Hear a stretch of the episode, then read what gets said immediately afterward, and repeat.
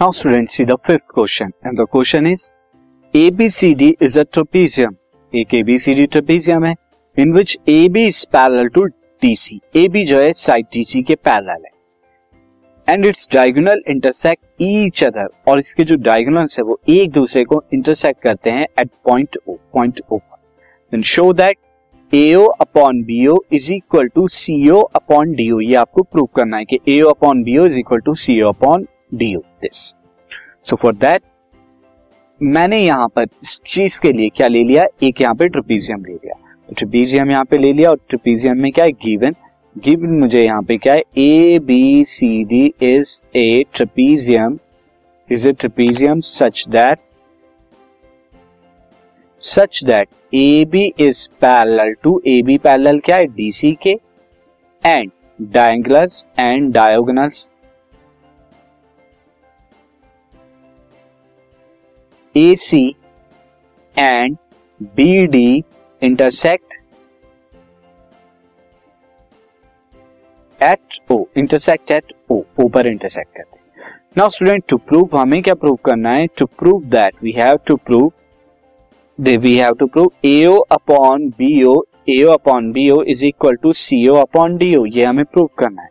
Now student अब इस prove करने के लिए मैं कंस्ट्रक्शन जो है यहाँ पे करता हूँ कंस्ट्रक्शन और वो कंस्ट्रक्शन क्या करूँगा? मैं कंस्ट्रक्शन यहाँ पर कर दूँगा सी मैं इसे थोड़ा दोबारा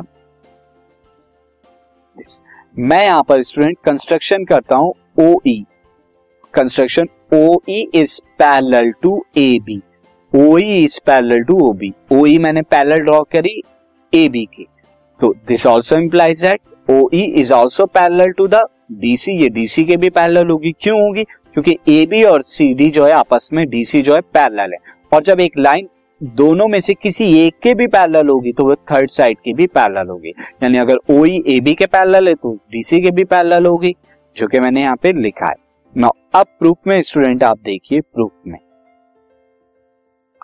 प्रूफ में student in triangle D A B में देखिए। In triangle D A B में देखिए। This is D A B in triangle DAB O E is parallel to A B O E is parallel to A B by construction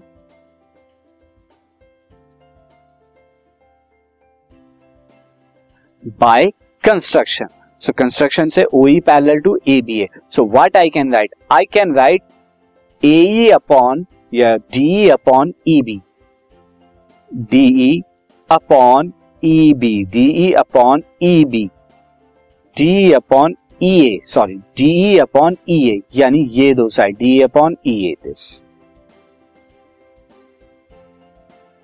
D upon E A is equal to यहाँ पर कितना हो जाएगा? DO upon OB DO upon OB DO upon O B यहाँ पर हो जाएगा। और इसे मैं मार्क कर लेता हूँ इक्वेशन वन नाउ स्टूडेंट अब आप देखेंगे ट्रेंगल अभी हमने क्या लिया? D A B now you will take triangle A D C triangle A D C now in triangle A D C A D C के अंदर अगर हम देखें ए डी सी के अंदर क्या है?